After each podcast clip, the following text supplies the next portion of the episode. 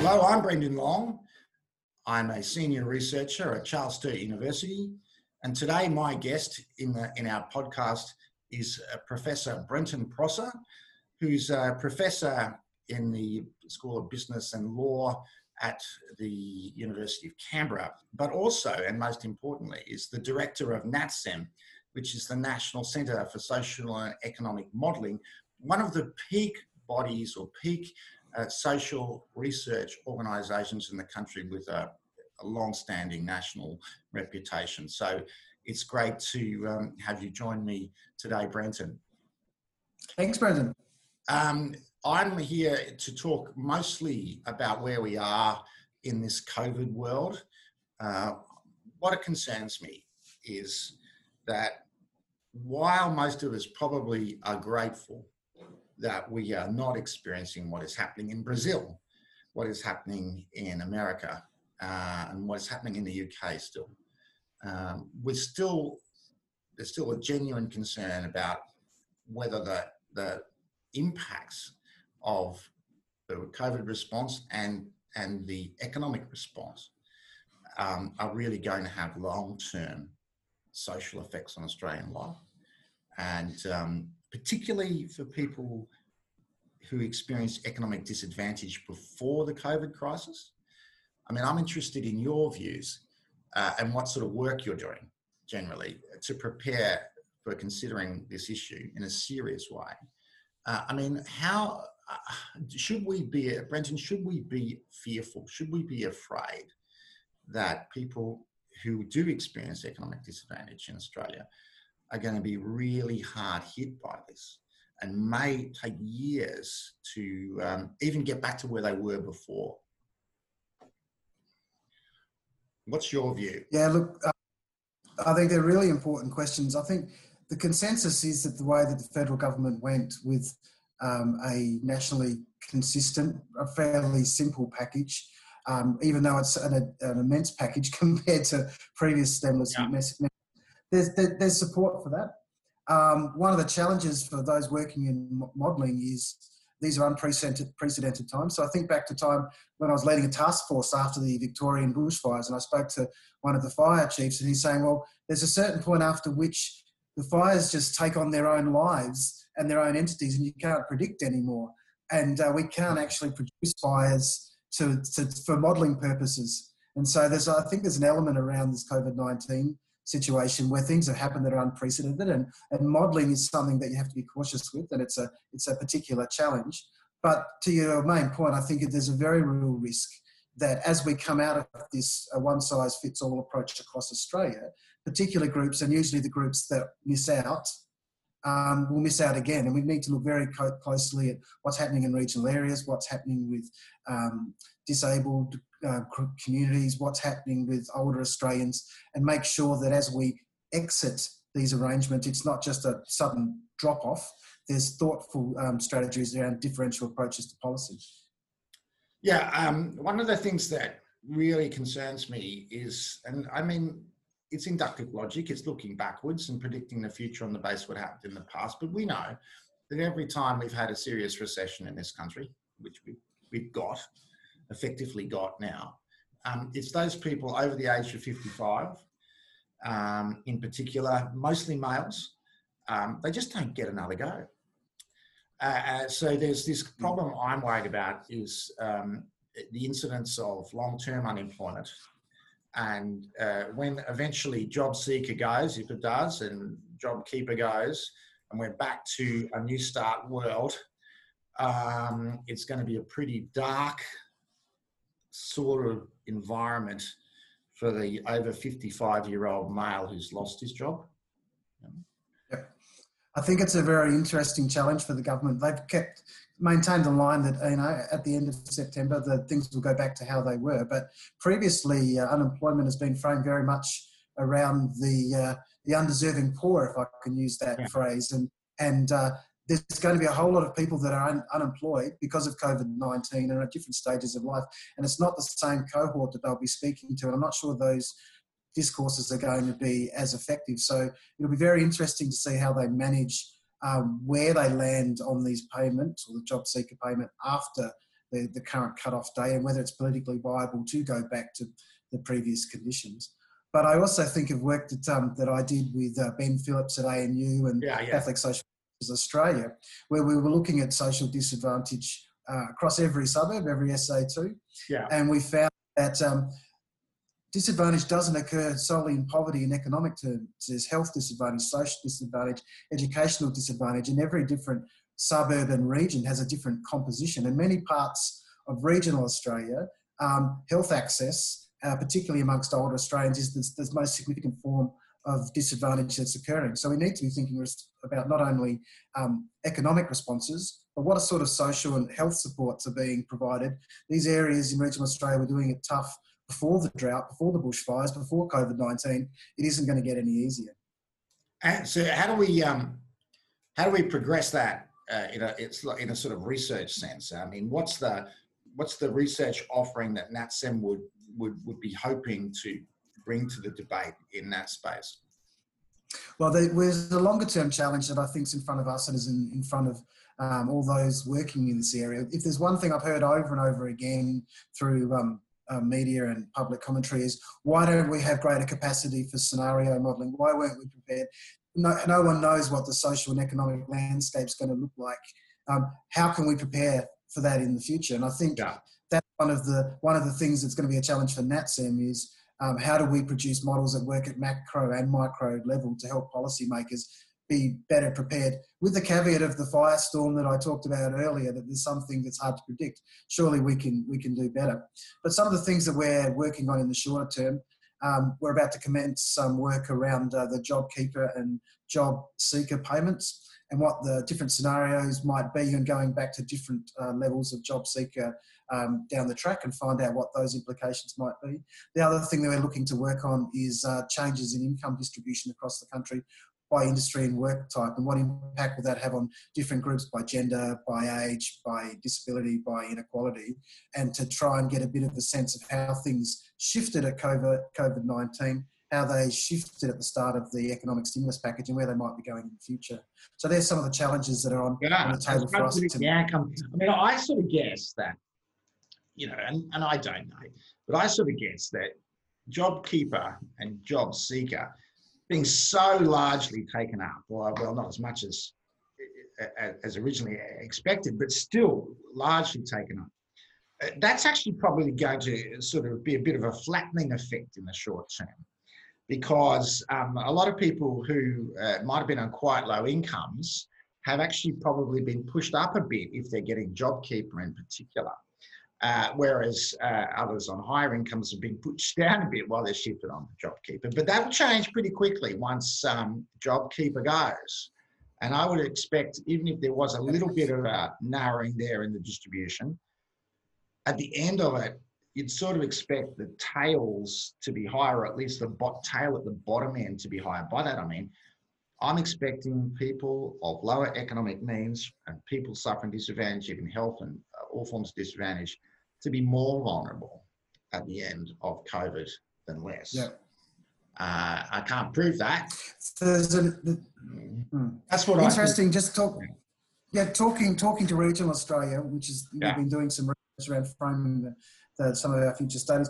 That's playing out very interestingly. Where um, in uh, regional rural cities where it was a, a, single industry and that industry's gone. Suddenly there's a huge uh, job seeker payment and people are getting yeah. um, more than the income for the region. So there's a lot of white goods and there's like a, there's a small economic stimulus going on at the moment, um, which is helping these communities. But if it goes if it goes back and the industries when it goes back and the industries are gone, what's yeah. what's going to happen? What's going to happen? Are people are people going to shift to the cities? And hence there's you know where we have issues around thin markets and workforce shortages they'll be exacerbated even further.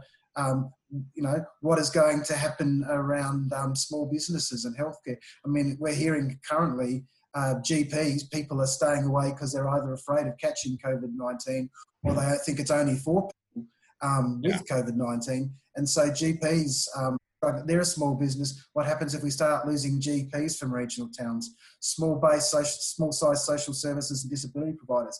What happens yeah, if yeah. the this period like, carried through by JobKeeper and other payments, and then there's a sudden drop afterwards? That lag and shock is a really big issue for regional Australia. Yeah, and, and I suppose what you'd be worried about is, for example, in the context of the third sector, the not-for-profit sector whether, even though they're supported, many of the employees now under by JobKeeper in the not-for-profit sector, whether some of these entities um, are still going to continue to continue as social services providers at the end of COVID. They operate under, as you know, an unders and uh, overs and uh, unders and overs model, which is they, they make profit on one section of their business to be able to fund loss-making sections of their business, um, which are the ones they probably really want to do but can't really get funding or afford to do. Now that unders and unders and overs approach of um, third sector financing in Australia, um, that looks like a pretty freaky model in a COVID world because I would imagine that if you're losing your overs, you're only left with unders. Yeah, so um, I'm expecting yeah, a shakeout yeah. in the sector, to be honest, and I, that concerns me because we know that government's not very good at doing social services, right? Um, we know that it's done best by um, regional groups, by people on the ground. Like my first podcast was with Vinnie's in the in the uh, Canberra Goulburn area, and you know, obviously they're the you know that they're sort of like the national gold standard in some ways of, of social services delivery. My concern is at the end of all this, whether a lot of social services providers stay in disability um, whether they're going to be there. You know. Well, there's the, yeah, there's a real challenge uh, around this, but it's around the quality of services. It's around local knowledge. Yeah. It's around a genuine market that has a diversity of players, and it's not all being done by telehealth or fly in, yeah. fly out. But there's another element to this, and that is the investment in um, health and social services sectors directly flows into employment intensity. So it actually, yeah. if any sort of recovery work goes into funding these sectors, it actually has direct employment outcomes um, in the regional areas, which flows onto social capital and it flows onto the people who are running the scout club and the sporting coaches, and there's a there's a community capital in there as well.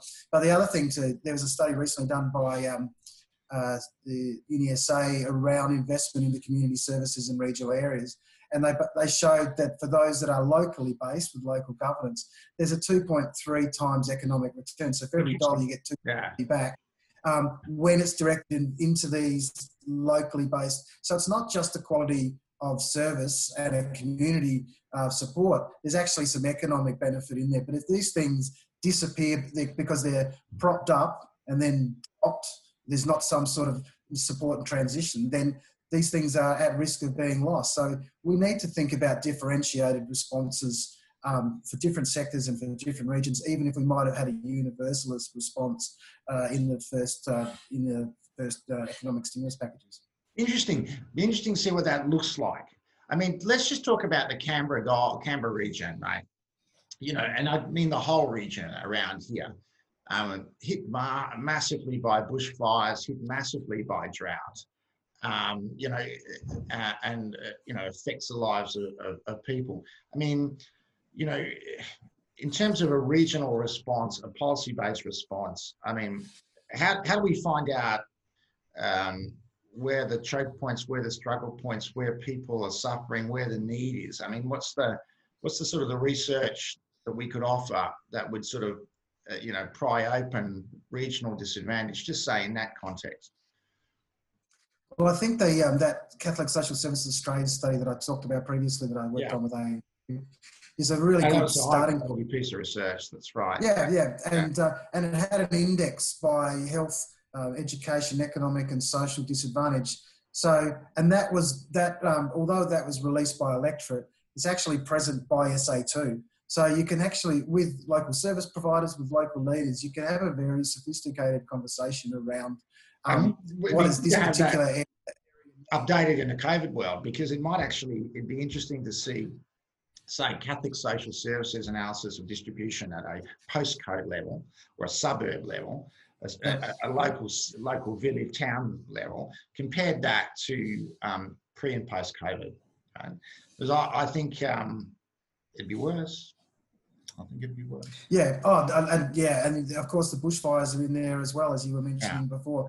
Making it, it's making it tougher. Some of the, I mean, I'm just off the top of my head, some of the the uh, areas of New South Wales that were uh, hit with the bushfires were amongst the um, most challenged in relation to health services. Now, part of that was because they had an old, older population, but a part of that is the nature of how health policy is, is delivering or not delivering on um, patient accessibility. And so then you had you had a health crisis like COVID. I mean, it's these things just build upon each other. So it's the it's working, I suppose, in partnership with regions so that um, you know national um, policies have some thought about how they're played out according to the specific needs of uh, communities.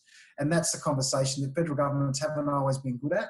But it's, I think that these, uh, these challenges are ones that we have to think more about how we can do that in partnership uh, with local government as well as state government, yeah. states and territories.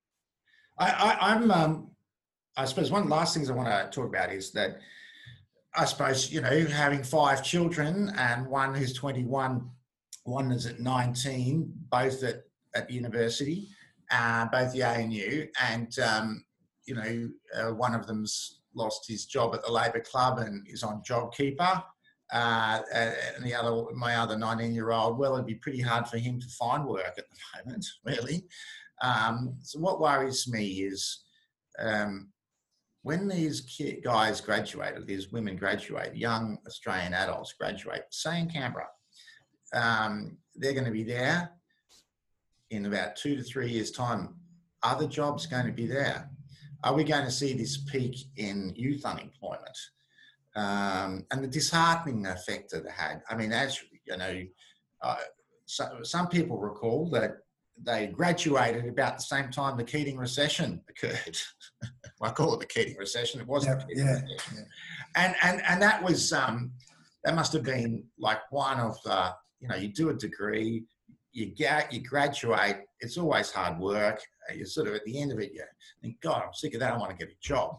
And then you hit with the chance that you got no hope right? for 12 months at least. Uh, you know, I mean, that's not, I don't know if that's something you're thinking about, but in Canberra in particular, you know, where you've got quite a lot of students who do transition to university, I'm very worried about what happens in two or three years' time because I still think the, the, the, the, economic effects of COVID could last that long. So that's something that I'm not sure. Yeah, I think it's. I think. Hmm. Well, I think it's that it pertains to the work that we're looking at uh, income distribution and change around different industry and different types of work within industry. So even within industry, there's been significant changes depending on the type of work within it. So that's one of the things we're interested in. Who has maintained or possibly even improved. Who, which I mean, we know that retail and accommodation and tourism and those sorts of things have really taken a hit. But how they play differently in different areas? How do we have responses accordingly? Here in the ACT, being um, you know primarily based in Canberra, the public service and the universities have provided somewhat of a buffer for yeah. those who are uh, for employed in the situation. But I can I can say that um, you know without breaking any confidences, universities aren't employing casual and sessional staff. Oh, yeah. So even with even within this sector. Uh, where I'm currently, um, you know, working, there's differential outcomes um, for for different groups within it, and that's why I think we need to have sophisticated uh, responses. Because just saying this industry is doing fine and this one's not, it's actually going to be more complicated than that. And I think probably ACT will be relatively buffered in terms of the rest of the nation, but it's going to play out very differently in different um, parts. In different, I mean, thinking of a one industry town, if that industry shuts down, um, you know, what is there? Um, yeah. So, and if the border, the borders are going to be closed for some time, um, international borders, so tourism yeah. isn't going to be back anytime quickly. So it's thinking really smart um, around how we have differential responses to support industries um, and getting the economy back on. Some things will probably go gangbusters quite quickly. Many will be slower to recover. And again, that's some of the things we're trying to think about with our modelling. Um, yeah. The reality is, it's been such a big change. Places like the ABS are probably not going to release their figures in 2021 or 2022 using trend data and playing safe as possible. Yeah. Um, but decision makers need some modelling now with all the caveats that come with economic modelling about you know unknowns and um, you know particular variables and that sort of thing. But it's trying to inform the debate now is one of our priorities looking in the months ahead. Yeah, yeah. Well, I've worked on modelling for many years, and what was the, what was the quote you said about. before from Richard Denniss? You know, it's an action between two consenting adults, economic modelling. But anyway, the, Yes, um, yeah, yeah. the, uh, that, that notwithstanding, um, it, obviously you're doing tremendous work there, Brent, and I will look forward to hooking up with you when you've got some uh, results of uh, some of the research projects you're doing, maybe towards uh, uh, July or something, or or June, July, and see if, if you can give us some preliminary outcomes about where you think um, disadvantage is heading in in the COVID world. Right? So, Yeah, look, we've got a got a great team at NatSem and be happy to share things as they progress. all right, tremendous to speak to you, today. Okay, thank, Thank you very much. Great to speak to you. Cheers.